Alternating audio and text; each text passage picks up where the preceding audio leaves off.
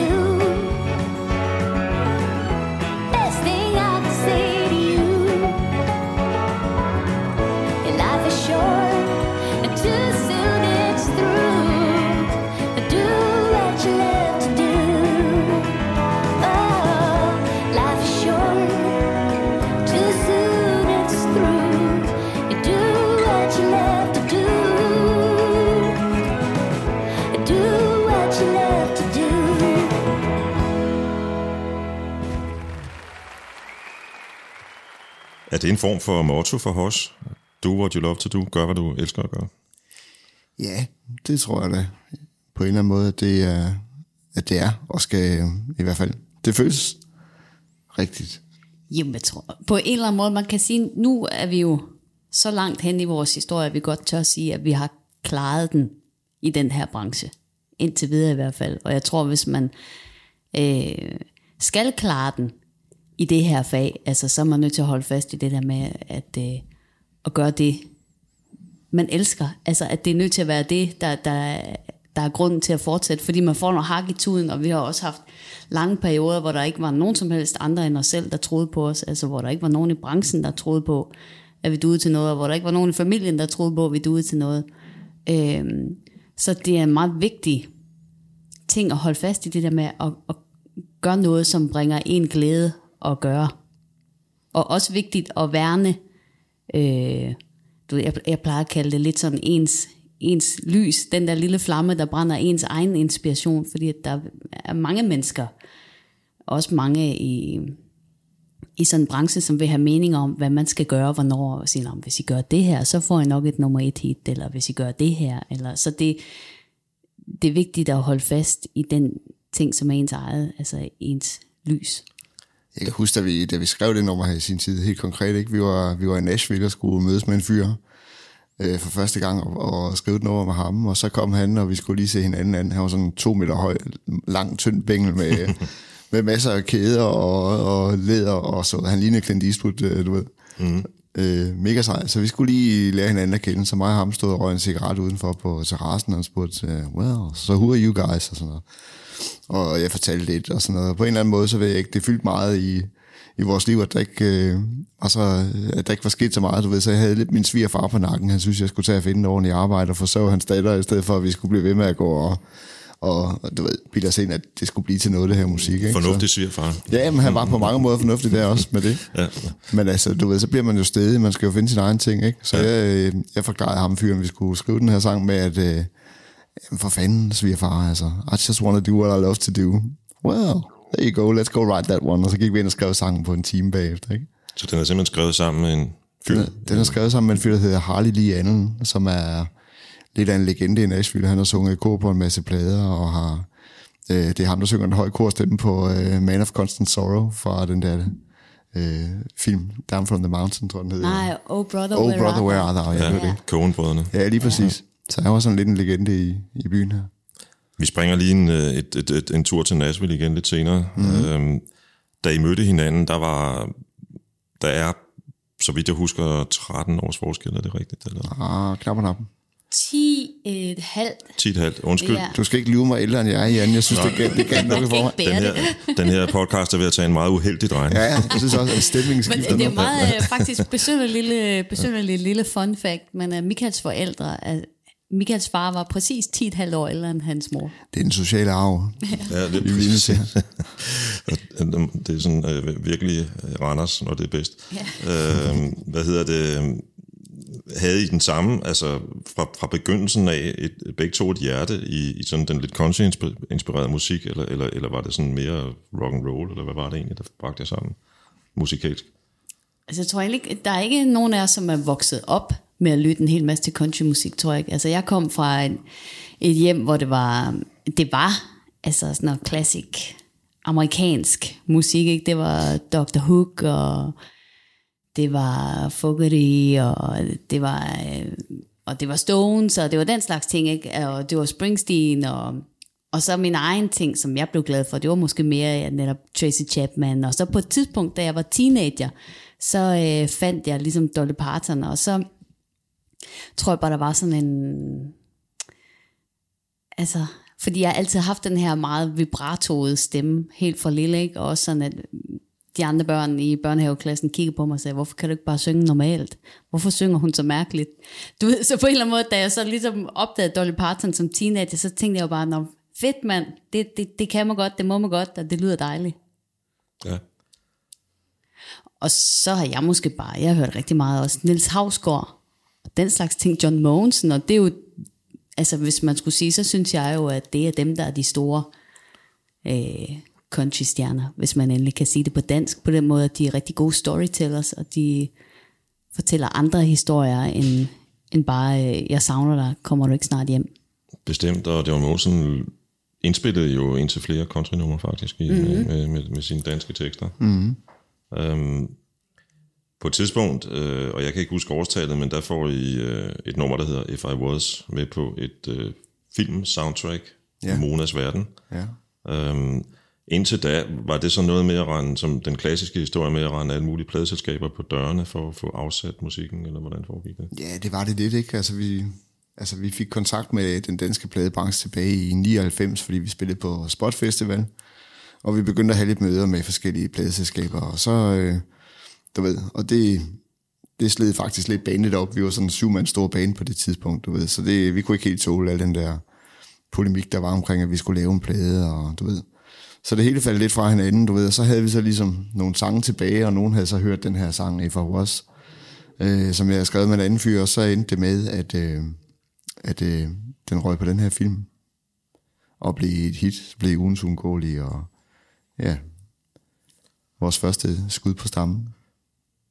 Når man lytter til nummeret, og det kommer vi til om et øh, lille øjeblik, øh, så kan jeg, og så må I jo så skyde mig ned, hvis jeg rammer helt ved siden af. Jeg synes, jeg kan høre nogle paralleller til nogle af den tid store sådan crossover country navn som Sheryl Crow for eksempel, og Shania Twain. Ja, men det har vi da muligvis også øh, haft i ørerne på det tidspunkt. Lad os prøve at lytte til nummeret.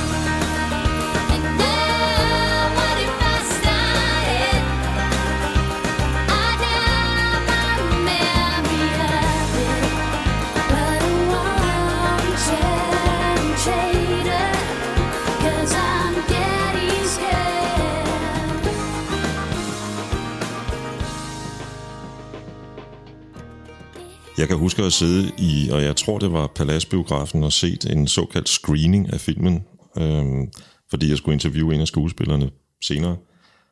og bemærke det her nummer og tænkt, at det er danskere. Øh, og gud det så. Øh, hvad, hvad fik... Øh, hvad gjorde det nummer for jer på det tidspunkt? Sådan pladeselskabs opmærksomhedswise.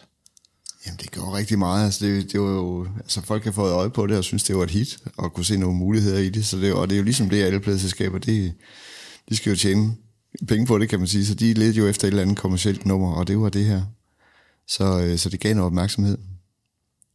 Men, det, men man kan sige, det der hele tiden var vores store gyldne endemål, det var, at vi ville lave et debutalbum, en, en hel plade, ikke? Og på det tidspunkt var det jo stadigvæk en, øh, en port, som et pladeselskab skulle låse op med en gylden nøgle, hvis man skulle udgive et album.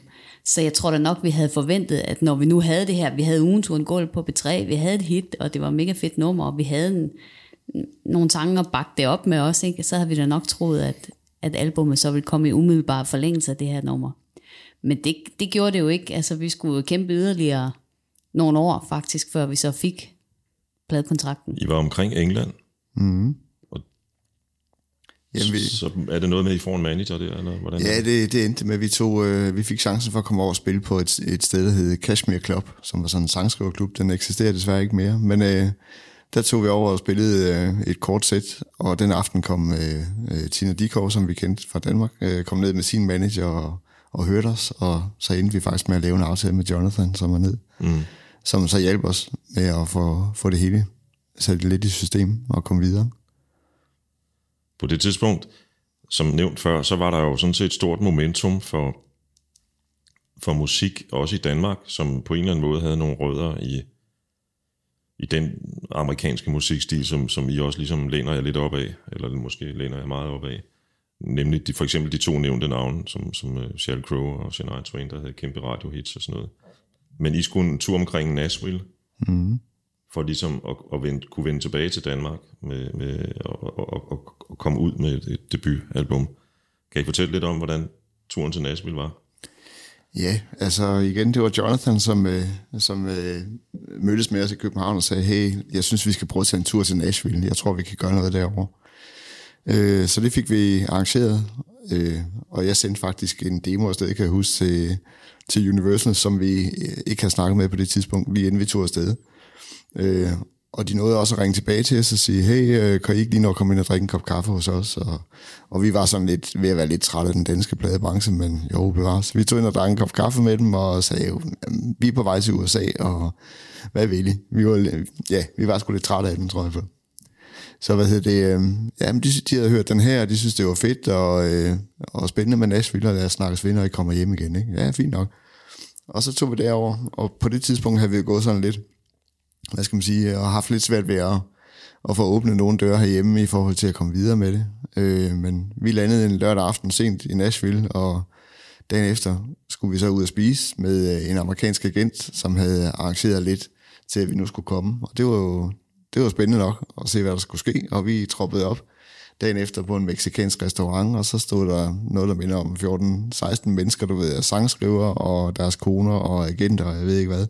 Så vi var sådan, sådan en smule, øh, hey, nu sker der da et eller andet, nu skal vi da have noget at spise, om ikke andet, du ved. Så vi, så, Men det var også lidt bizart, ikke? Altså netop for vi kom måske netop fra en kamp hjemme i Danmark, hvor der ikke var så mange, der, der troede på, at vi kunne noget, ikke? Og så det der med, at når man lige pludselig så var der bare line op, altså en masse mennesker, som var pisse dygtige sangskriver, som vi respekterede helt vildt, og sådan, hvor vi tænkte, jamen, er de kommet bare for at hilse på os, og altså det der med, at der var nogen, der gad at bruge tid og evner på os, det var sådan en lille tand surrealistisk faktisk, men også mega dejlig energiløft, som vi havde brug for. Selvtillidsboost også, ikke? Ja, Jo, sådan, nej, der er noget i det, også fordi um, for dem var det jo, og det tror jeg, det er stadigvæk også den dag i dag, altså når vi indimellem kommer til Nashville og skriver med nogen, de skriver jo også mange øh, sange, øh, som med, med folk, som minder om hinanden, også fordi at Nashville på mange måder også er en branche, hvor det er så enormt målrettet mod et bestemt publikum, og en bestemt type artister, og en bestemt type sange, så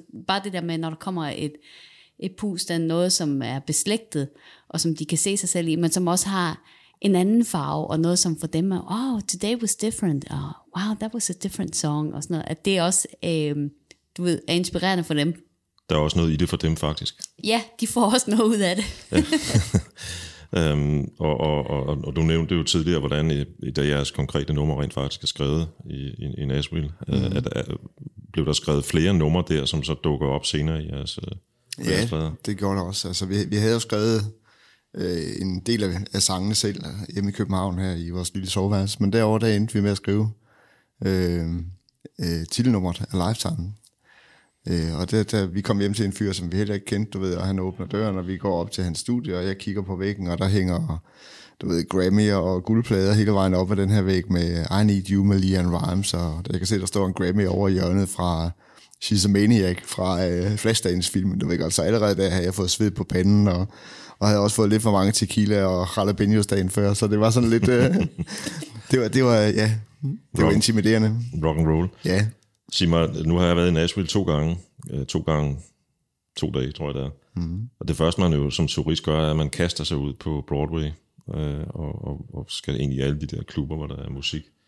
Gjorde I også det, eller har I også gjort det, Ja, de gange, I har været der? det Vi har vi også gjort det, og, og det er også meget grineren, men på en eller anden måde er det også sådan lidt som Legoland, ikke? Altså, selvfølgelig er det, der er stadigvæk masser af historier om, at, at folk kommer til byen, og det er der, de starter, men for, for mig var den største oplevelse ved at komme til Nashville, det var det der med at komme op på Music Row, som de kalder det, hvor der ligesom bare var en masse gamle sydstatsvillager, som var ombygget til pladselskabskontorer, mm. managementkontorer og sangskriverhuse. Du ved, så for eksempel det der med, at så kommer du ind til Universal Music Publishing, og så ligger de i en gammel sydstatsvilla i tre etager, og så har de måske, hvor mange fastansatte? Ja, 15 fastansatte, eller 20 fastansatte sangskriver, og så møder de ind hver morgen, ikke, og mødes ned på køkkenet, får en chokoladebar, en kop kaffe, og siger, Nå, Brian, du er i træeren sammen med den og den, og øh, Luanne, I skal i kælderen, og altså, det synes jeg bare var mega fascinerende, fordi det har vi ikke her på samme måde, men det der med, at, at sangskrivningen, at det bare var det sande guld i byen, ikke? og det siger de også i country musik generelt, om det handler om sangen, ikke? Og, og sangen er større end produceren, og større end artisten, og større end sangskriveren selv på en eller anden måde, men at, det, at sangen er alt. Og det synes jeg bare var mega fascinerende at opleve. Og også inspirerende går jeg ud fra i jeres senere virke. Ja, meget. Absolut. Øhm, jeg synes egentlig, vi skal høre A Lifetime. Altså det er simpelthen titelnummeret fra det album, I kommer til at udgive hjem, tilbage hjemme i Danmark. Mm.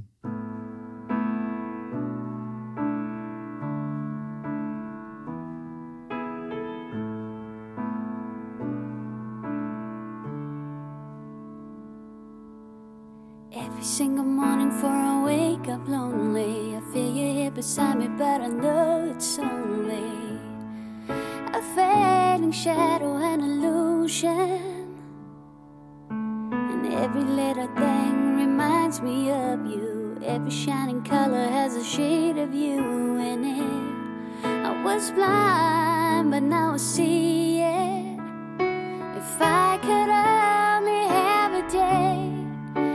shelter of your arms. But just an hour I would pay any price to be where you are. If it got down to a minute, that'd be precious time. Cause a second's all I need to tell you. Losing you is gonna take a lifetime for me.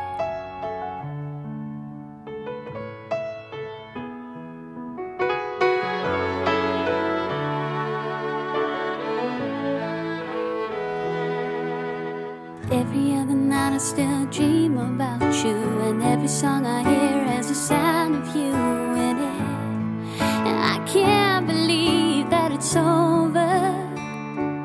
Oh, there were many things that I should have told you, and there were many times when I could have done so.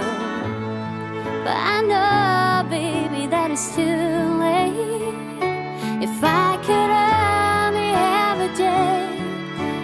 shelter of your arms. But Just an hour I would pay any price to be where you are.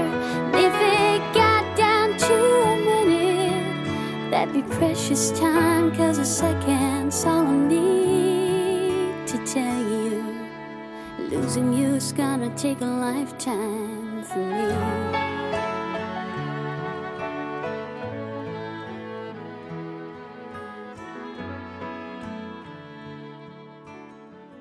Da jeg sad og forberedte mig i går og lyttede til blandt andet det her nummer, øh, tænkte jeg, at det er jo fantastisk, at det er, jeg mener, det er en dansk duo, der har, har, har indspillet og, og, og fremført det her nummer. Dit engelsk er tæt på perfekt, øh, sådan i forhold til så mange andre danskere, der prøver sig på engelsk. Øh, og jeg kan sagtens se en af de store divaer fra countryens hjemby øh, stå og synge den på Country Music Awards. Det får mig så til at spørge, har I nogensinde forsøgt at afsætte nogle af jeres melodier til internationale navne? Via forlag og den slags? Nej, Det har vi faktisk ikke. nej. Altså, vi har aldrig gået målrettet efter at få placeret et nummer, som... Øh, altså, jeg har, jeg har faktisk tit tænkt over det her nummer, at det... Altså, det havde været oplagt at prøve at servere til nogen, ikke? Men øh, nej, det har vi ikke. Men det er også, altså på en, vi har jo også haft øh, store øh, publishing-kontrakter og sådan noget, altså ved internationale forlag, men så har det været en, en artistdel. På en eller anden måde, så har sangene altid føltes som om, de hang sammen med os, og det har man måske også haft mere brug for, især i starten. Men jeg vil sige, nu vil jeg nok have det anderledes, hvis der kom, øh, du ved, hvis Shania Twain bankede på døren og spurgte, hey, den der Lifetime, må jeg lave den forresten? Så vil jeg sige, helt klart, gør det. Og det er ikke sikkert, at jeg havde sagt det, da jeg var 22. Nej, sådan er det jo tit. Øh, havde du måske sagt, jeg skal lige tænke over det i Ja, men det, det vil jeg hellere lave selv. fem minutter. øhm, jeg kunne godt tænke mig lige at blive i, øh, i Tennessee et øjeblik. Øhm, I er der hvor længe egentlig? Hvilken, hvor lang periode var I derovre i første omgang? Var det tre ugers tid, eller 14 dage måske, eller sådan ja. Nej, jeg tror, jeg tror faktisk, det var nærmest en lille måned. Var det så lang tid? Altså længe nok til, at øh, det føltes som om, vi havde været på en anden planet, da vi kom hjem. Mm. Har I nogensinde, nu, nu snakker vi lidt om at prøve at afsætte øh, sangene via forlag eller lignende publishing-firmaer. Har I nogensinde overvejet at bosætte jer derovre, sådan for alvor? Altså, jeg har tænkt den mange gange, tror jeg, undervejs, du ved, men jeg tror ikke, Dorte har haft den samme lyst til det måske, som, som jeg tror, jeg har haft. Jeg tror, altså, vi har talt om det, og jeg vil sige, det er også noget, som vi stadigvæk taler om. Altså, det er faktisk ikke mere end, en, uge, en, en uges tid siden, hvor vi sagde, om, hey, hvad skal vi, altså, hvad skal vi starten af næste år? Skulle vi tage, skulle vi rykke over? Jeg, t- jeg tror, jeg kan sindssygt godt lide at komme til Nashville, og jeg synes, det er vildt inspirerende. Jeg synes, der er masser masse fantastiske mennesker, men jeg kan også godt se, at det er... Øh, en benhård by, og, og, og man siger derover som sådan en saying, at hvis du, vil, hvis du vil forsøge at gøre noget i Nashville, så er de første fem år, det er, det er ren, altså benhårdt, øh, forsøge at lære nogen at kende og banke på døre og alt det der. Så jeg kan også bare, jeg har også bare mødt nogle mennesker, som har været rigtig tæt på at brænde ud i den der kamp. Ikke? Og for mig er det vigtigste i livet øh, at have et godt liv. Og det er også vigtigere end at, end at blive øh, countrystjerne i Nashville. Så jeg er bare ikke sikker på, at det er, at det er for mig. Jeg kan fortælle lytterne, at Michael og, og Dorte lige sidder og kigger lidt på hinanden nu. Det er ligesom om, der er, Jo. måske er en flytning på vej. Ej, jeg tror, altså det, og selvfølgelig er det også noget med, øh, at vi har også vi har mega fedt publikum her i Danmark, og vi har en masse oplevelser, som gør livet godt, som jeg siger. Og jeg har små nevøer og niæser, og jeg har gamle mennesker i familien, jeg gerne vil være tæt på. Altså, så det er jo noget med, ligesom der for alle mennesker, tror jeg, man ligesom gør op, okay, hvad for nogle parametre er der i mit arbejdsliv, hvad er der i mit privatliv, og hvad, hvad er det, der skal til, for at jeg er glad, når jeg vågner om morgenen. Og der, øh, der har jeg det faktisk ret godt, hvor jeg er. Men det tror jeg også, altså der kan man måske netop mærke de der øh, års forskel, der er på mig og Dorte, og man måske ikke altid er præcis de samme steder i livet. Ikke? Altså nu, du ved, jeg, jeg har det måske lidt anderledes. Jeg synes også, det er dejligt at være hjemme og nyde at tage ud og spille og møde øh, vores familie og venner og sådan nogle ting der, men jeg, for mig, der vil det være mere sådan, du ved, jeg er måske der, hvor jeg tænker, det kunne, det kunne sgu være spændende at gøre det, altså, og jeg godt kunne tænke mig at prøve det, men øh, om vi kan komme i synk på det på et tidspunkt, det må, det må tiden vise. Lige nu er vi ikke helt. det vil vise sig. Øhm, måske er det også bedre trods alt at have en scene øh, i, i Danmark og, og et publikum, øh, som man, man ligesom kan stole på. Det har I så også skulle kæmpe for, det er en helt anden ting, men, men, men det har I jo nu. Øh, end at skulle stå på en bar på Broadway og spille øh, 8 timer, for hvad der kommer ned i sådan en, en spand af penge fra, mm. fra publikum op i baren. Ikke? Øh, Plus, man, jeg tror heller ikke, man skal underkende altså sådan en by som Nashville, altså, at, at, at det hjælper, hvis du er fra Nashville og omegn. Altså selv dem, som jeg har også mødt det pissedygtige altså countryartister, som er fra Canada, som siger, at jeg har jo den der barriere, jeg er fra Canada, så jeg er ikke true country. Altså det lykkes for Keith Urban, han er fra Australien, men det er ikke lykkes for særlig mange du ved, på den måde.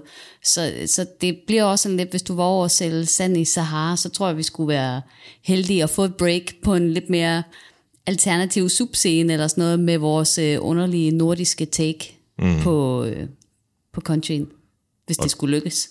Og der kan man så sige, at der, altså det nordiske take har jo også et publikum i USA, øh, men om det er i sydstaterne, det, det ved jeg ikke, det har jeg simpelthen ikke forstand på, men, men, men øh, ude på Østkysten er der jo en, nu kan jeg lige komme i tanke om Ravenets, for eksempel, der har stor mm-hmm. succes derovre med en helt anden musikstil end jeres. Ja. Der skal noget mere Phil Spector ind over for. Ja, ja, helt klart. Øhm, I kommer så hjem, og I får en pladekontrakt, og I ryger faktisk direkte ind som nummer et på den danske hitliste med jeres første album, som jo hed uh, A Lifetime, som vi, vi nævnte før. Havde I set det komme? Nej, det tror jeg ikke, vi havde. Nej, vi havde sgu nok vendt os lidt til at være underdogs der, så det var også sådan uh, lidt en, uh, en, en kortvarig identitetsforvirring. Men altså, så, det gode ved at være nummer et, det er jo, at man holder op med at være det på et tidspunkt.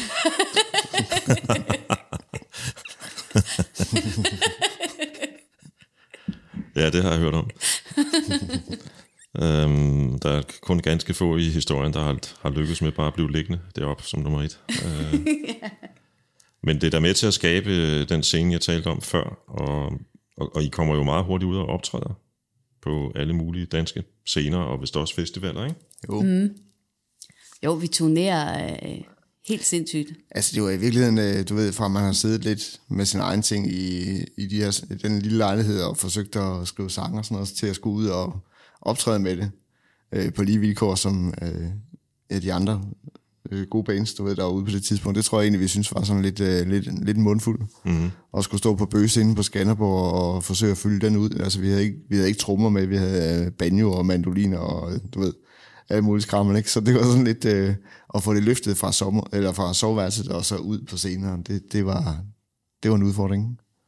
Og, og et håndværk helt for sig. Altså nu var vi ligesom blevet gode til at skrive sange, vi var blevet gode til at synge og spille guitar og indspille og få det til at lyde godt, og når producere et univers, som var fedt, og det der, ikke? men lige netop det der med at være et, et godt live-navn og virke, når du står ude på en scene, og shit, det er et helt nyt håndværk. Det er lidt ligesom, at du blev pissegod til fodbold, og nu skal du så spille håndboldkamp.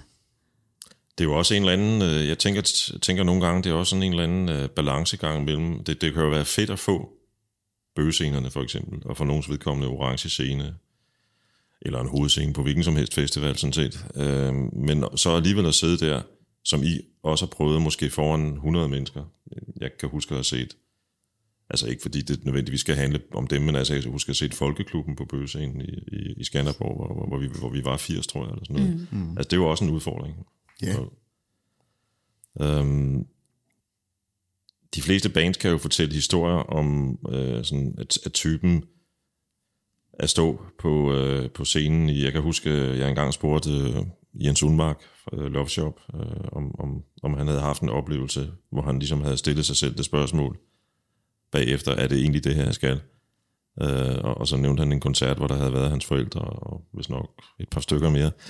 Og så øh, for ligesom at toppe den, så den næste morgen, efter at have sovet på hotellet, går han så en tur ned ad hovedgaden i den der by, han har spillet i. Og så er der nogen, der stopper ham og siger, siger er det ikke dig, der spiller med i Pusher?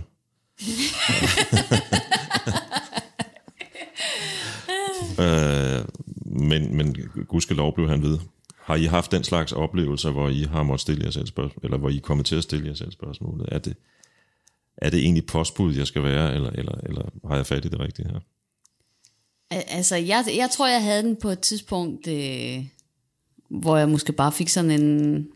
Det har, det har sikkert været en lille smule med 30 års krise, altså hvor man stiller spørgsmålstegn ved alt. Altså det vil jeg tro, det gælder sikkert også, hvis man er postbud eller jurist, at at netop for mange mennesker, så øh, fra vi bliver voksne, ikke? fra værsgo, nu er du 18, nu har du rettet selv, at så skal man fandme bare bevise sig selv, og man jagter et eller andet billede af, hvem det er, man skal være, og hvor man skal lande, ikke? Og fedt, så får man, når man kommer i mål med det, og sådan noget, så lige pludselig tænker man, om gud, hvad, hvem, hvem er det egentlig, jeg er? Er det, er det det her, jeg skal? Og jeg havde da en periode i hvert fald, hvor jeg var sådan lidt, hvor, hvorfor laver jeg musik? Er det fordi, at øh, Michael synes, at det er en god idé? Eller er det fordi, at øh, bookeren synes, det er en god idé? Er det fordi, mit publikum synes, det er en god idé? Er, er det, synes jeg også, det er en god idé? Er, er det den, jeg er? Øhm, og det er jo ikke, altså, så, så farligt er det jo heller ikke, du ved, at kaste de spørgsmål op i luften. Og jeg havde bare sådan en helt konkret håndgribelig oplevelse af at vælge det til igen, faktisk hvor vi havde spillet et lille job over i Jylland, øh, som trio, mig, Michael og Rune Kelsen. Øh, og det var midt, midt i den periode der, ikke? Og da vi så går af scenen, og det hele er forbi, og vi har spillet ekstra nummer, der er bukket, så Michael og Rune går op af, af trappen. Det var sådan en konstruktion, hvor backstage lå op ad en trappe om bagved, ikke? Og så går jeg ligesom op som den sidste, og går helt alene på den der trappe, ikke? Hvor, jeg bare, hvor det bare slog mig som et lyn, at, at, at det bare føles pisse rigtigt. Altså jeg bare kunne mærke, at jeg, jeg kan godt lide det her. Jeg er også god til det, og det giver mening.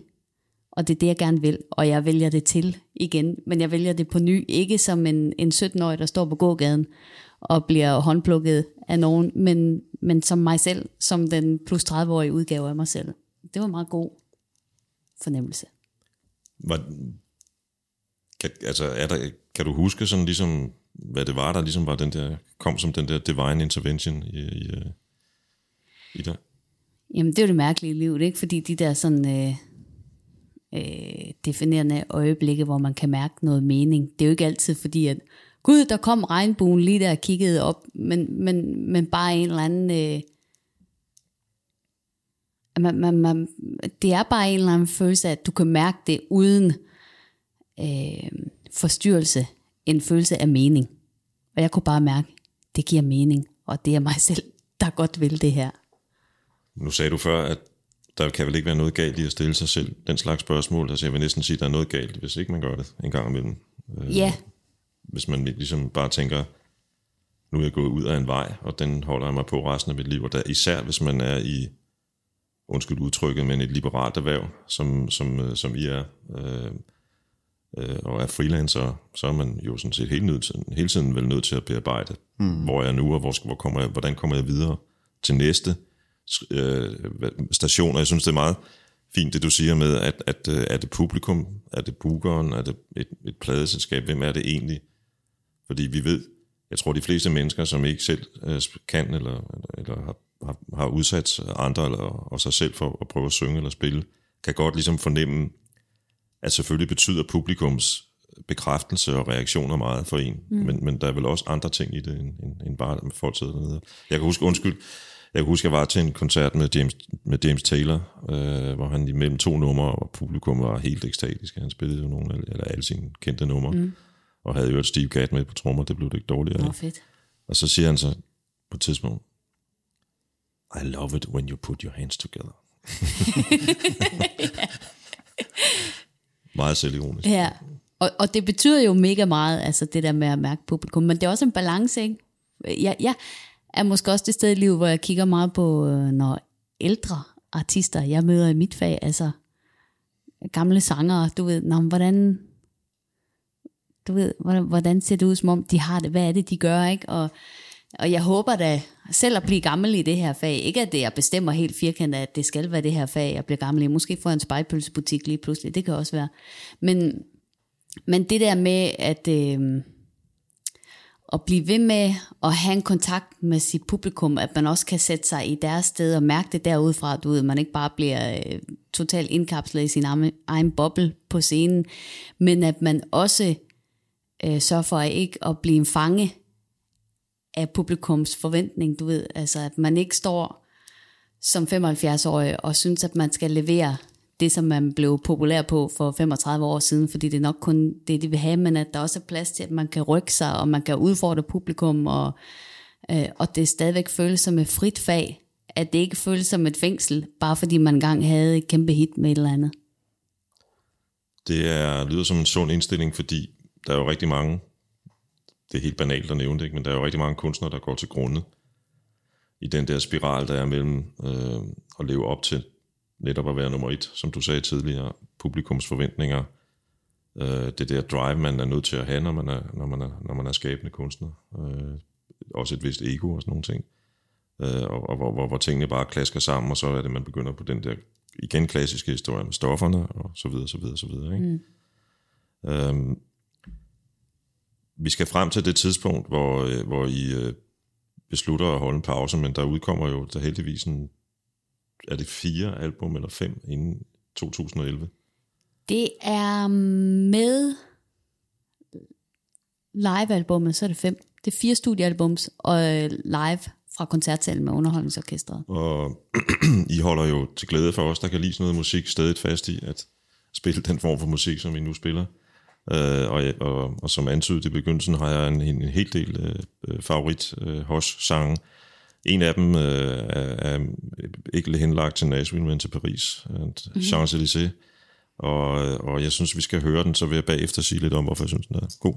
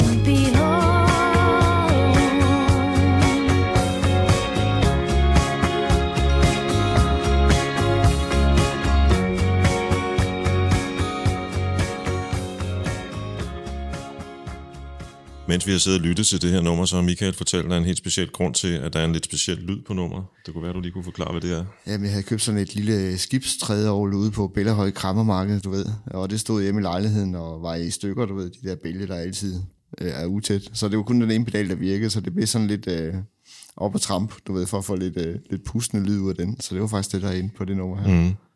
Jeg elsker sådan nogle små detaljer. Om det musik, man, man, man, man, man kender rigtig godt. Der, der, der er jo altid en eller anden lille forklaring på, hvorfor det lige endte med at blive, som, som det gjorde. Ikke? Jo. Øhm, jeg synes, den her sang er...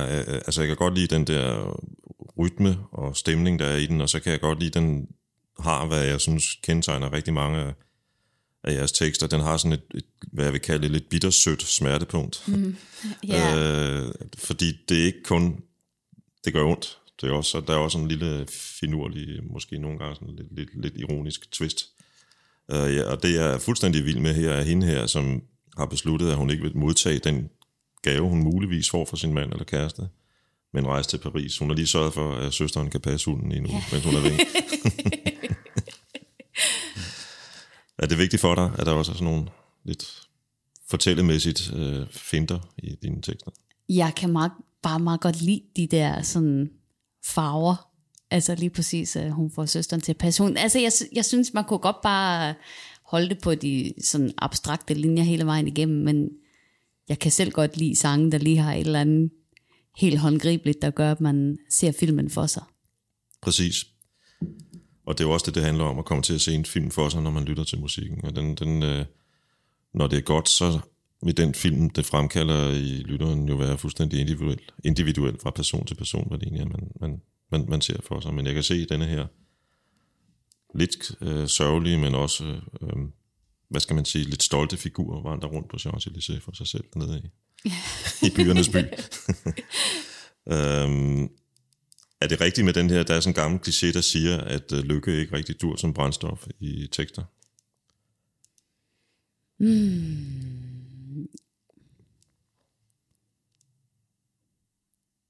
Åh. På- på en eller anden måde kan man i hvert fald sige, at jeg synes, at øh, blandede følelser er, er meget god ingrediens at, at, at putte i en sang. Men det er måske også bare øh, det der spænding, det der spændingsfelt, som blandede følelser har, altså det, det kan jeg godt lide. Eller også det der, man netop, mm, selv hvis mm, jeg, jeg kan også godt selv have en tendens til, hvis jeg har sådan en sang, som så er super lykkelig, når der sker bare et eller andet magisk, hvis du har, okay, her er en dejlig, stor, lækker, lykkelig sang, nu drøber jeg bare en lille bit smule malurt i bæret. Åh, oh, wow, hvad, hvad sker der så, når det fordeler sig? Så det er måske bare, at det giver nogle, nogle lidt mere interessante nuancer. Men, men det gælder også den anden vej. Jeg synes, hvis noget bare er sort, sort, sort, så bliver det også sådan lidt flat. Altså i virkeligheden, jeg synes, at det er de blandede følelser, der er de mest spændende. Det var en, en meget god og præcis måde at beskrive det på. Jeg plejer at påstå, selvom det ikke er korrekt, at øh, det eneste sådan rigtig lykkelige rocknummer, jeg kender, det er Stevie Wonders Isn't She Lovely. skrevet, til, skrevet til en lille ny øh, babydatter, han havde fået på det tidspunkt. Øh, I holder en pause fra 2011, og så vidt jeg husker, det næste nummer, vi skal høre, så vidt jeg husker, øh, så når det at udkomme inden, nemlig I Can't, I can't Be The One. Åh oh, ja. Øh, det er sådan lidt ude af albummæssig kontekst, så vidt jeg husker. Ja, det, det kommer som en enlig single svale. Ja. Og jeg husker noget med noget video med Chris Mindoki, er det rigtigt? Eller, som, Det tror jeg, du har digtet, men det har måske været omkring samme tidspunkt. Vi lavede jo øh, nogle ting med Chris Mendoki, øh, nogle tv-ting, og vi spillede en turné med Mendoki, så jeg ved ikke, om det måske har været tæt på hinanden i tid, og det er har det derfor, at du har ja, ja, digtet dem sammen. ja, ja, de er blevet digtet sammen. Ja. Ja.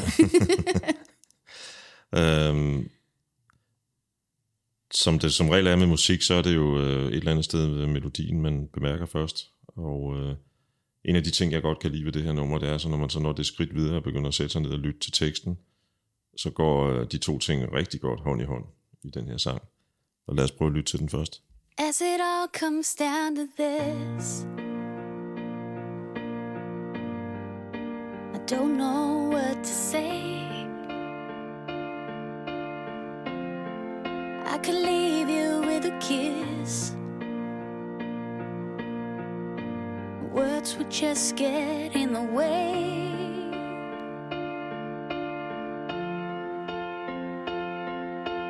I keep staring at the door, cause I can't stay here anymore. I don't love you less than before. So I'm writing you to say goodbye, cause I can't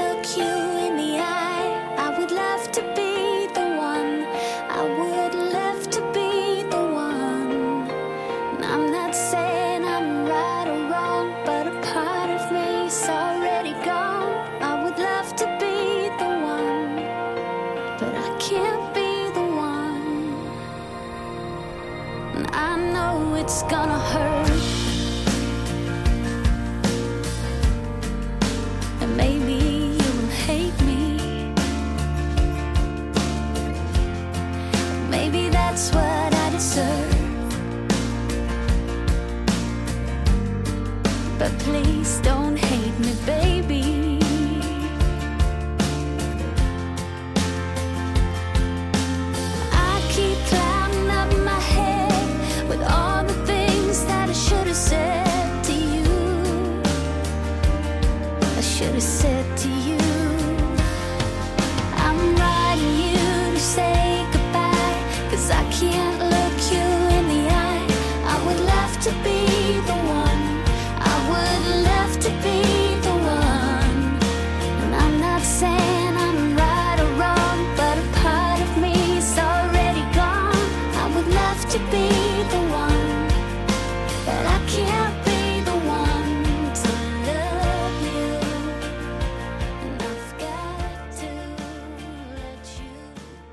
sidder vi jo i et øh, studie og et medie, som primært er et øh, fodboldmedie. Og man plejer at sige, at i øh, fodboldens øh, verden, der findes ikke retfærdighed. Øh, der findes kun resultater. Øh, og, og et eller andet sted, hvis der fandtes øh, retfærdighed i musikbranchen, så var det her jo også et nummer, der ligesom var spredt ud til, til lytter over hele verden, i, i, i min verden. Øh, hvordan opstår sådan en sang som den her? Men jeg, personligt synes jeg jo, at jeg står i melankoli til lårene nærmest. Ja, men det... Uh, ja. Den er også sindssygt melankolsk. Jamen, jeg tror, den her er faktisk øh, en co-write. Det er faktisk en, vi har skrevet øh, sammen med en fyr, der hedder Jeff Cohen. Og øh, det magiske ved co-writes, øh, når de lykkes godt, jamen så er det den der fornemmelse af, at du går ind i et lille rum og, og lukker døren, når man har aftalt, at vi skal mødes her og nu og se, hvad der sker, og at man så på en eller anden måde, det starter altid med en snak om livet, eller om hvad der sker lige nu, og, og på en eller anden måde, at man fanger hinanden øh, i en historie, som alle kan relatere til. Altså sådan, så man, jeg synes, det er det, jeg kan høre i sådan en sang som den her, at den er komprimeret øh, med stemning og med følelse. Og det, og det er det, der lykkes, når det lykkes godt med en co-write, at man ligesom alle sammen bidrager til en historie, som vi kan mærke. Og, ja. det, og det kunne vi måske på det tidspunkt, hvor vi var i livet, mm. hver især alle tre i det rum. Ja. Det er jo også en af årsagerne til, at I holder pause. Så, Det er det lige nemlig. Øhm, en af de ting, du skal ud og forsøge dig med i den pause, det er at lave et soloalbum, øhm, som jeg ved, at Michael også medvirker på. Så, mm-hmm. I høj grad. så meget var I ikke nej, nej, ad. Altså, det var vi ikke. Nej. Og det var, det var jo også... Ja, men det var øh, sindssygt svær tid på alle mulige måder. Det var også pisse svært at lave den der soloplade på dansk, og øh, vi havde vores, øh, vores kampe i det virkelige liv, og vi havde også vores kampe i studiet. Men øh, jeg synes, der kom nogle sange ud af det, som jeg er sindssygt stolt af, altså stadigvæk den dag i dag, og som betyder noget den dag i dag. Var I enige om det der udgangspunkt, der hedder, at det er noget mere elektronisk, eller skulle være noget mere elektronisk, end det man normalt hører? Ja, altså vi, vi brød jo ting af undervejs, så vi, jeg tror, vi begge to havde lyst til, at det skulle være noget andet, rent musikalsk, end, end det var i Hosh, fordi det var også en mulighed for ligesom at gøre noget helt andet, og igen øh, lære noget nyt, på nogle ting af. Det var måske meget sigende for, hvor vi var, også rent menneskeligt. Du ved, at der skulle ske noget nyt, og vi skulle lære noget nyt. Så efter vi ligesom havde prøvet mange ting frem og tilbage, så endte det en dag med, at jeg sad derhjemme og havde, havde brugt et halvt år på at lave en eller anden produktion på, på natlys sang på pladen der, og, og kunne ikke få det til at virke, du ved. Og så må, du ved, Kill Your Darlings, jeg fik slukket for de trommer og de, øh, de live band, som havde været inde og, og spille på det, og så programmerede jeg et eller andet beat til det nummer, og så synes jeg lige pludselig, hov, nu giver det mening, ikke? Og så, øh, så blev det sådan lidt et dogme for den plade, yes, det skal, det skal være en programmeret elektronisk plade. Okay. Det må da være altså at gå rundt om et nummer i et halvt år. Ja, det er ikke Er det, ikke, er, det, ikke- er det ikke skide hårdt? Altså, Jo, det er hårdt, og man bliver dødfrustreret. Og i det hele taget, det der med at lave en plade, er altid sådan noget, altså man kvier sig en lille bitte smule ved at gå i gang. Fordi når først man er i den proces, så ved man godt, at man ikke får lukket et øje, lige så lang tid det tager at lave den plade. Øh, fordi det ligesom er, hvor inden sjovt det er at lege med, så er det også at løse problemer konstant, og, og ligesom rende ind i en mur og finde ud af, okay, nu kan jeg ikke komme videre den vej, jeg er nødt til at stoppe op og gå øh, 20 km tilbage og prøve en, en anden vej igen, ikke?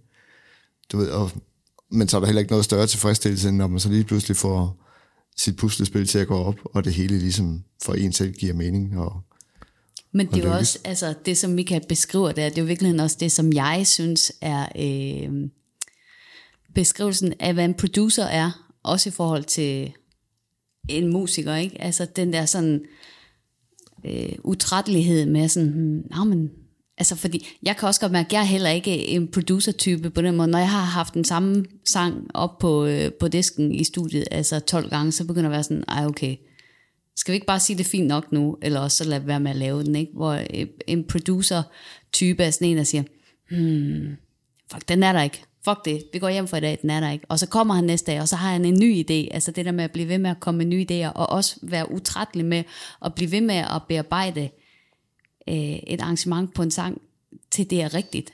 Og, og det er bare et anderledes øh, personlighedstype end, øh, end en musiker for eksempel. Hvor meget producerer I egentlig selv? Er det dig, der gør det? Sådan. Ja, det her, jeg har produceret alle vores plader. Nu den sidste har vi så lavet i fællesskab med Søren øh, Vestergaard. Øh, så Det, det er noget med, I deler studie nærmest med ham? Eller i Ja, det gør vi. Det har vi gjort af flere omgange. Øh, så, så jeg tror, vi havde et på den her... Altså, vi havde lyst til igen øh, og, og prøve at pingpong lidt med nogle folk undervejs på den her plade. Det gjorde vi også på Dorles plade, fordi den netop var så elektronisk. Jeg har aldrig brugt det keyboard i mit liv. Ikke? Jeg kommer fra guitar og rockverdenen, mm. du ved. Så, så der, der var der også hjælp fra blandt andet Søren Møller og Ole Hansen og Stefan Kvam Stefan og Kvam, ja. mange gode folk. Ja, du ved, så... Ja, så, men vi går jo altid med den. Det er jo vores ansvar at få det derhen, hvor vi gerne vil have det, og, og vi kan sidde og bruge rigtig lang tid på at lave en lille demo derhjemme og præsentere det for nogle folk, og få et nyt bud på det, og komme hjem og tænke, hmm, ja, vi kommer skridt videre, men nu tror jeg så, vi skal derhen, ikke? Du ved. Så det, det er vores øh, call at sige, nu er vi glade, og nu er den færdig. Den sang, jeg godt vil høre fra, fra dit solo, eller fra, det er jo egentlig et eller andet sted jeres soloalbum, eller hvad man nu skal kalde det. Det er dit soloalbum, men Michael er stadigvæk med. Ja. Øhm, den hedder Ingers Ting, og øh, jeg synes, det er en meget øh, smuk sang, og jeg ved, den har betydning for mange mennesker. Og tror også muligvis, jeg har ret i, at den har også fået stor betydning for dig efterfølgende, eller hvordan? Ja, absolut. Den havde stor, den havde stor betydning for det øjeblik, øh, hvor den blev skabt. Det var faktisk den første sang, jeg skrev på dansk. Øhm, og jeg skrev den jo, efter jeg havde været med til at rydde op i et dødsbo. Øh, og jeg kan huske også, da jeg spillede den for Michael første gang. Ja, jeg brød hulken af sammen, da jeg hørte den. jeg, skal, jeg kigger lige på ham for at lige at tjekke, er det okay, jeg siger det? Men jo jo, altså en rigtig mand kan også bryde hulkene sammen. Men Ja. den, den betyder sindssygt meget. Øh, og også tror jeg egentlig, fordi at øh, den, den her sang vil jeg ikke have kunne skrive på samme måde på engelsk. Og jeg tror heller ikke, at den ville have kunne ramme så mange folk, som den har ramt på samme måde, hvis den havde været på engelsk.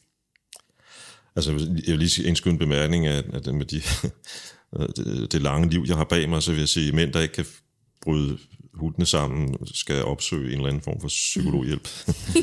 øh, og, og, og, så, så jeg har stor forståelse for, for, for situationen, som I nævner der. Øh, jeg synes lige, vi skal høre Ingers ting, inden øh, vi snakker videre om den.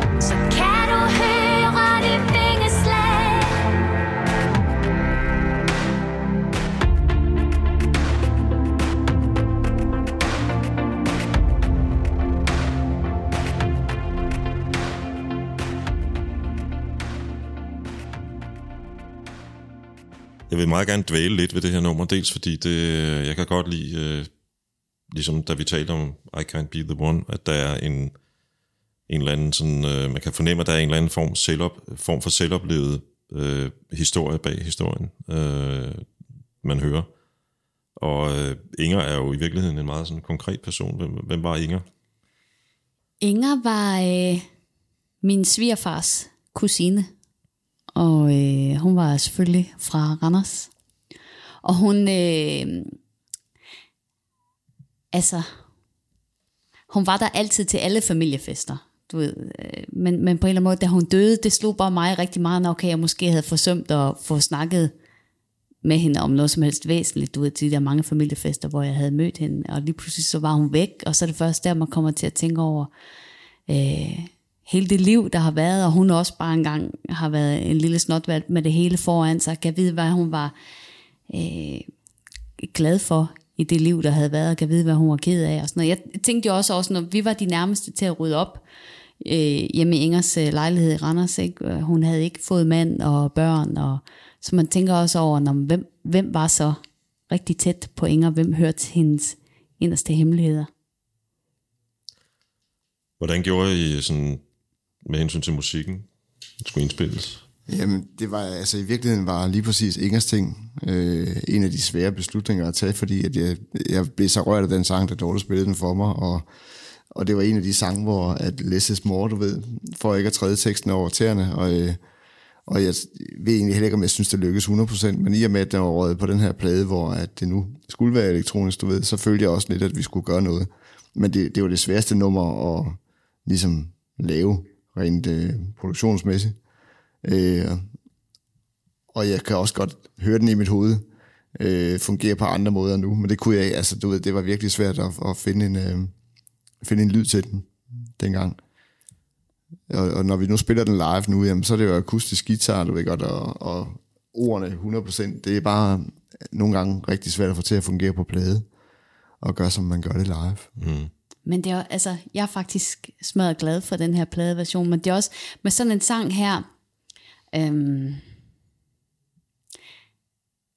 det, det er lidt ligesom, at jeg oplever døden også, ikke? Altså, du ved, hvis, hvis det bliver for, det, det må heller ikke blive for tykt, du ved, det må ikke blive for, øh, for sentimentalt, du ved, det må, ikke, det må ikke kun blive varmt og stryg og alting omkring. Jeg kan egentlig godt lide, at der også er noget kølighed nedenunder, fordi det er også sådan, jeg oplever døden, at når der er nogen, der går bort, ved, det også, at vi skal, hvad fanden er åbningstiderne på genbrugsstationen, eller øh, hvad, hvem har nummer til bedemand, skal vi bruge ham? Nej, han var da så dyr sidste gang, og øh, øh, at, alt det der, at der også er noget sådan lidt øh, kontant, faktisk, ved når et liv er forbi, og vi skal ordne alt det der praktiske omkring. Så, så jeg, og det er jo også lidt det, som den her øh, tekst er, du ved, de store linjer, hvor er sjælen nu, når den flyver ud af vinduet, men det er også, øh, gud, hvor har jo mange gryder i det her skab, ikke? Altså på en eller anden måde, så synes jeg faktisk, at du har ramt balancen i den her produktion øh, rigtig godt. At der både er varmen, men at der også er det der lidt kontante.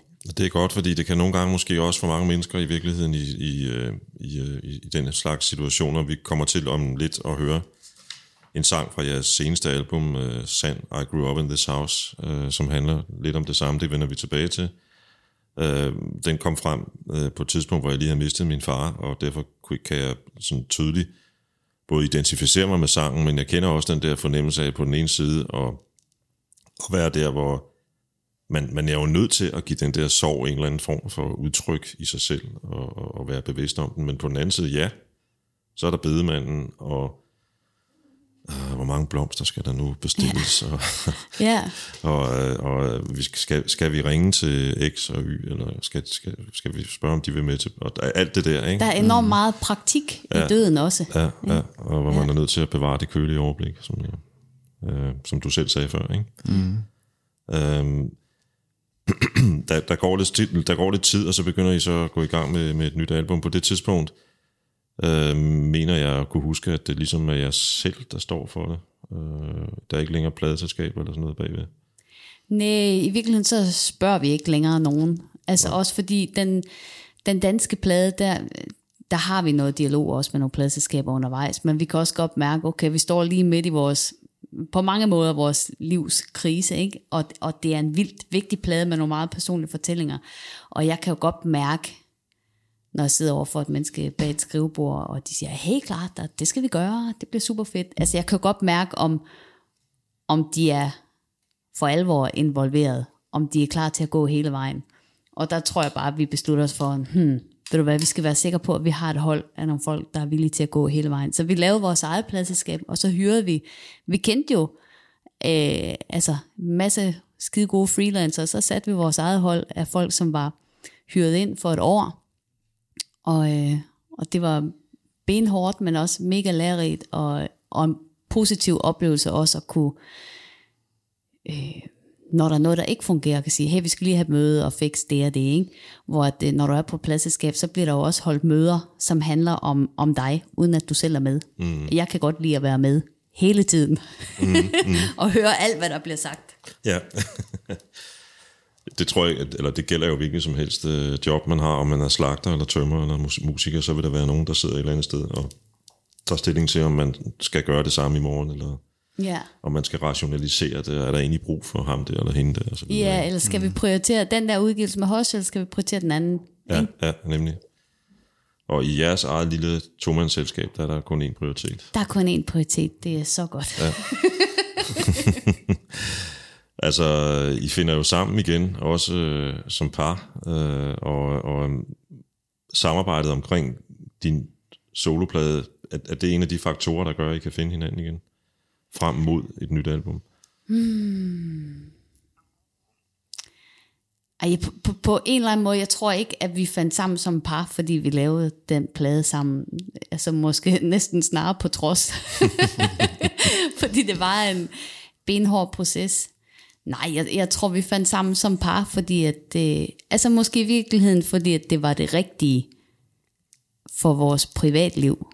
Du ved, det er måske også netop det der med, når man har bygget et liv, hvor man er filtreret ind i hinanden, både privat og professionelt, altså at vi også var nødt til at genfinde hinanden som mennesker, og ikke kun som øh, businesspartnere. Ja. Og oven i det, så kommer I jo til netop at arbejde ret tæt sammen, fordi I også ligesom, det er nu jer, der har den hele vejen igennem. Yes. Men stadigvæk har I formentlig et bookingselskab, eller er det også jer selv, der sidder? Jamen, vi har, vi har booking, og vi har masser af, af gode folk omkring ja. os.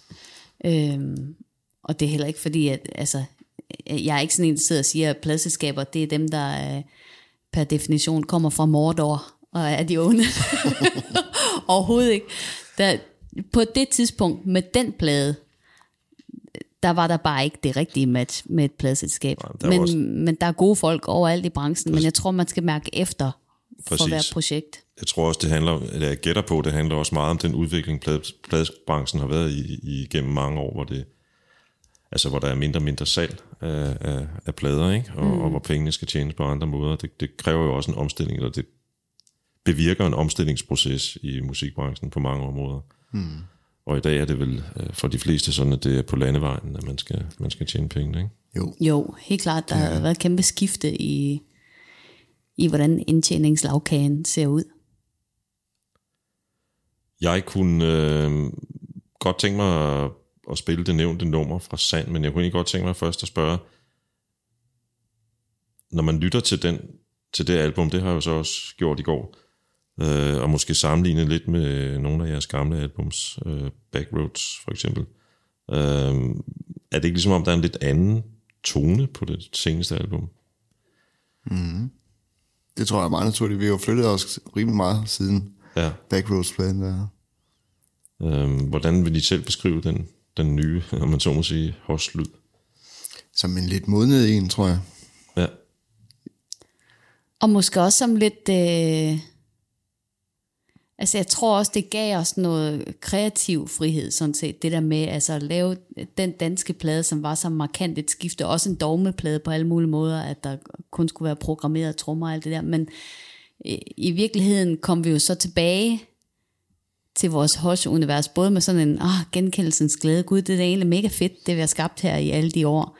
Altså man kunne glæde sig over de ting igen, men også med sådan en fornyet take på, hmm, okay, men vi, vi må godt, vi må godt gøre nogle andre ting, vi må godt sprænge rammerne lidt, ikke? så den er måske sådan, jeg synes, den er meget sig selv, faktisk, Sand. Jeg, øh, jeg synes på den måde, at, at den står som vores voksne plade i hos, på en måde, som, øh, som jeg er stolt af. Jeg synes, den hviler rigtig meget af sig selv, mm. både i sangene og i udførelsen.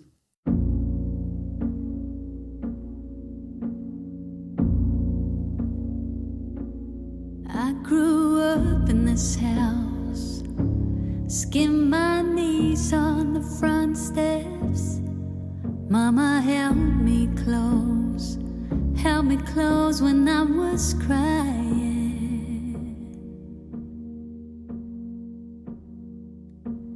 I grew up in this house, carved my name up in the attic.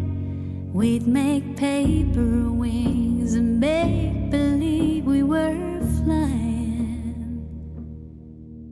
The shelves no longer hold the pictures. The grass has never been this long. I miss the ones who made this house a home. Strangers in the hallway,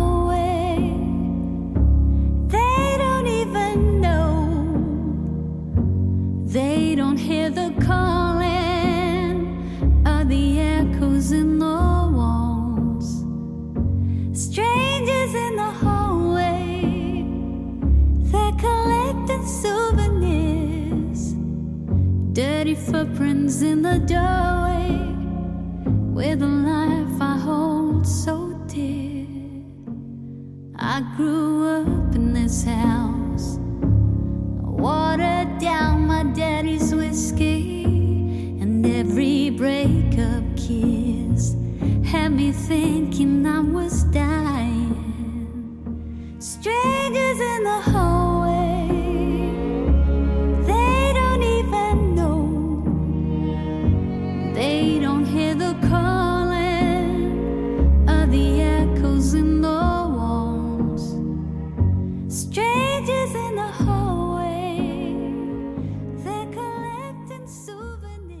Det er jo en sang, der er i, øh, i familie med Ingers ting, øh, så, så måske er der ikke nogen grund til sådan at gå så, så dybt ned i det, men, men I kunne måske bare lige kort fortælle, hvad historien bag den her meget smukke sang er.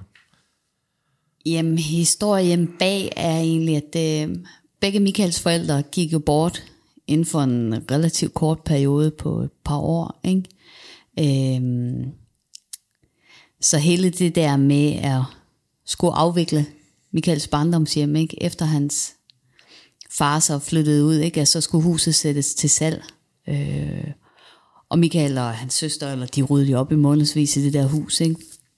Og så kan jeg bare huske lige så tydeligt den aller sidste dag, hvor nøglerne skulle afleveres til ejendomsmaleren øh, om eftermiddagen. Ikke? Og, og vi gik derude, og der var, blev ved med at være ting, ikke? Så, så, så havde vi ligesom lavet sådan et opslag på Facebook med, at man kunne komme og hente nogle ting billigt og gratis og sådan noget. Ikke?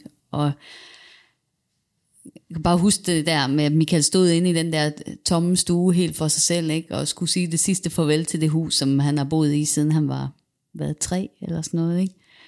Øh, samtidig med, at der gik fremmede mennesker rundt og hentede de sidste ting, og, og det er bare, det var bare et sindssygt specielt øjeblik, men det, du ved, jeg kunne ikke, jeg kunne ikke, jeg betragtede ham bare, fordi jeg kunne godt gå hen og kramme ham og forsøge at være en del af det, så, men det er hans farvel, ikke? Og sige farvel til det hus. Så jeg kan bare huske, at jeg tog et billede af ham, altså med ryggen til, og, og gemte det, og viste ham det første par måneder Jeg har senere. aldrig set det billede der. Har du ikke? Nej, jeg har heller ikke lyst til at se det. Nej. Det har ikke så meget med mig at gøre, føler jeg ikke. Det er jo et, øh, man kan sige, sangen er et billede. Ja, Det, det er et billede, jeg kan relatere mig til, fordi jeg selv har stået i, i nævnte øh, tilfælde, som jeg, jeg nævnte før med min, min, min fars død i, i, i et hus, som så var et lejet hus. Og, og, og, og vi, det vil sige min søster og jeg, var nødt til at placere nogle ting samtidig, fordi vi skulle komme fra København derned. Så der var både øh, dem, der skulle vurdere, om der skulle noget tilbage i indskuddet, øh, og så var der nogen, der skulle rydde huset mm. samtidig. Og for dem er det i fuldstændig sagens natur jo bare et hus. Ja. som der skal, der skal ryddes ud i, eller, eller nogen, nogen, der skal forsøge at, at finde ud af, om, om, om, om de kan slippe så billigt som muligt fra at skulle betale penge tilbage til, til lejerens efterladte. Ikke? Mm. Meget speciel oplevelse. Ja. At det der, der havde været ens forældres liv, pludselig var blevet sådan en, en, en meget gold ting på en eller anden måde. Ikke? Jo. Øhm, Og, og netop at for, for fremmede mennesker, der kommer ind, de kan jo ikke mærke alt det levede liv, der har været her, alle de historier, alt, alt det, der er sket. Nej, og, og, og i øvrigt så vil jeg lige se, uden at vi skal trampe rundt i det, fordi det skal vi ikke, men, men, men sammen med ham fra boligselskabet var der faktisk øh, viseverden, og han prøvede, han gik rundt ligesom og var sådan en slags buffer, for han kunne godt mærke, at, at, at det kunne godt blive for køligt og, og sådan kynisk eller et eller andet i den retning. Ikke? Så, så der var også altså den der, jeg kan tydeligt huske den der mands forsøg på at lægge lidt human stemning ind over det, der foregik. Ikke? Jo. Og på en eller anden måde, så bare den her sang, altså det, et billede for mig af det, øh, og som jeg gerne vil se, altså modsat dig, der helst ikke vil se, men det er jo klart nok, det er dig, der har også været med til at skrive sangen. Øh, nu, nu skal I på turné, øh, det er så med et symfoniorkester. Vi sad lige og snakkede, mens vi lyttede til, til det sidste nummer her, om at de jo rent faktisk også har turneret lidt i udlandet. Det kunne jeg da egentlig godt tænke mig at høre lidt om. Ja, det var måske mest altså også i de tidlige år, der turnerede vi helt faktisk rigtig meget i udlandet, og også rigtig meget som i et lille setup. Vi spillede en altså support turné også for større navne, var rundt på en stor øh, turné i hele Storbritannien, og turnerede rundt i Europa med Turin Breaks, og var i Canada, og øh, så vi har mange udenlandske kilometer i benene fra dengang, men altså det er også benhårdt. Det er mega sjovt, og jeg ville ikke have været det foruden, men det er også, det er også benhårdt at skal ind på en scene, som er for et splinter nyt publikum hver eneste aften, og bevise dig selv. Øh, og måske, altså især England, det var sgu hårdt, ikke? Også fordi, at når du står over for et engelsk publikum, ikke, så står de med korslagte arme og, og en forventning om, uh, I bet this is ved, hvor Tyskland var meget anderledes, når du kommer derned, så står de ligesom med åbne arme og siger, Nå, det har jeg aldrig hørt for. Det er garanteret godt. På mange måder så er det tyske publikum jo øh, sådan diametralt modsat, sådan hvad, hvad gælder imødekommenhed end deres politik i landet i hvert fald, hvis man går nogle, mm. nogle årtier tilbage. Mm. Fordi øh, tyskerne er jo kendt for at være stort set glade for hvad som helst. Øh, og det er jo godt for alle jer, der skal, der skal, der skal leve af det, kan man sige. Øhm, efter turné kommer der mere turné så til sommerfestivaler og den slags ting. ja, så spiller vi lidt til, til sommer, og så øh, Ja, så sker der lidt noget nyt i efteråret. Men sker det, noget nyt i efteråret. Det er stadigvæk lidt det er hemmeligt, lidt tror jeg nok. tys, ja. Ja. Så det må vi hellere fortsætte med at lade det være. Ja.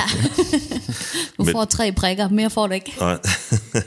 men men øh, album, mere album, ny musik, hvordan med det?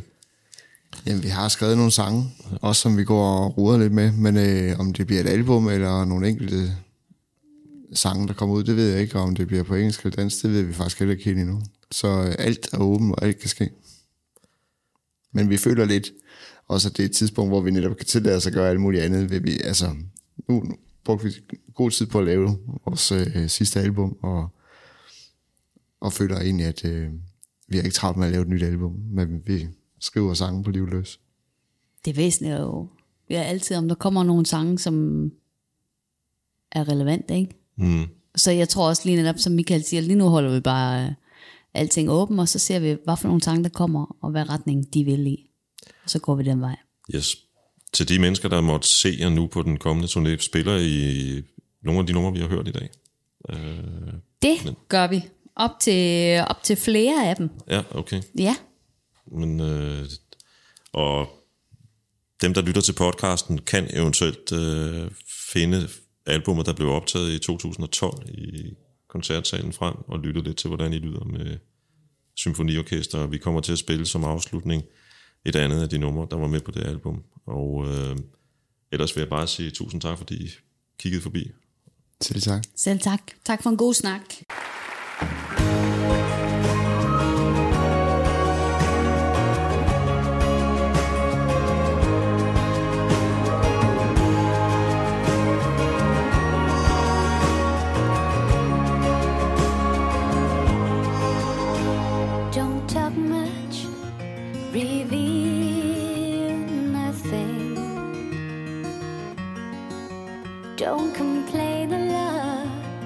the a thing.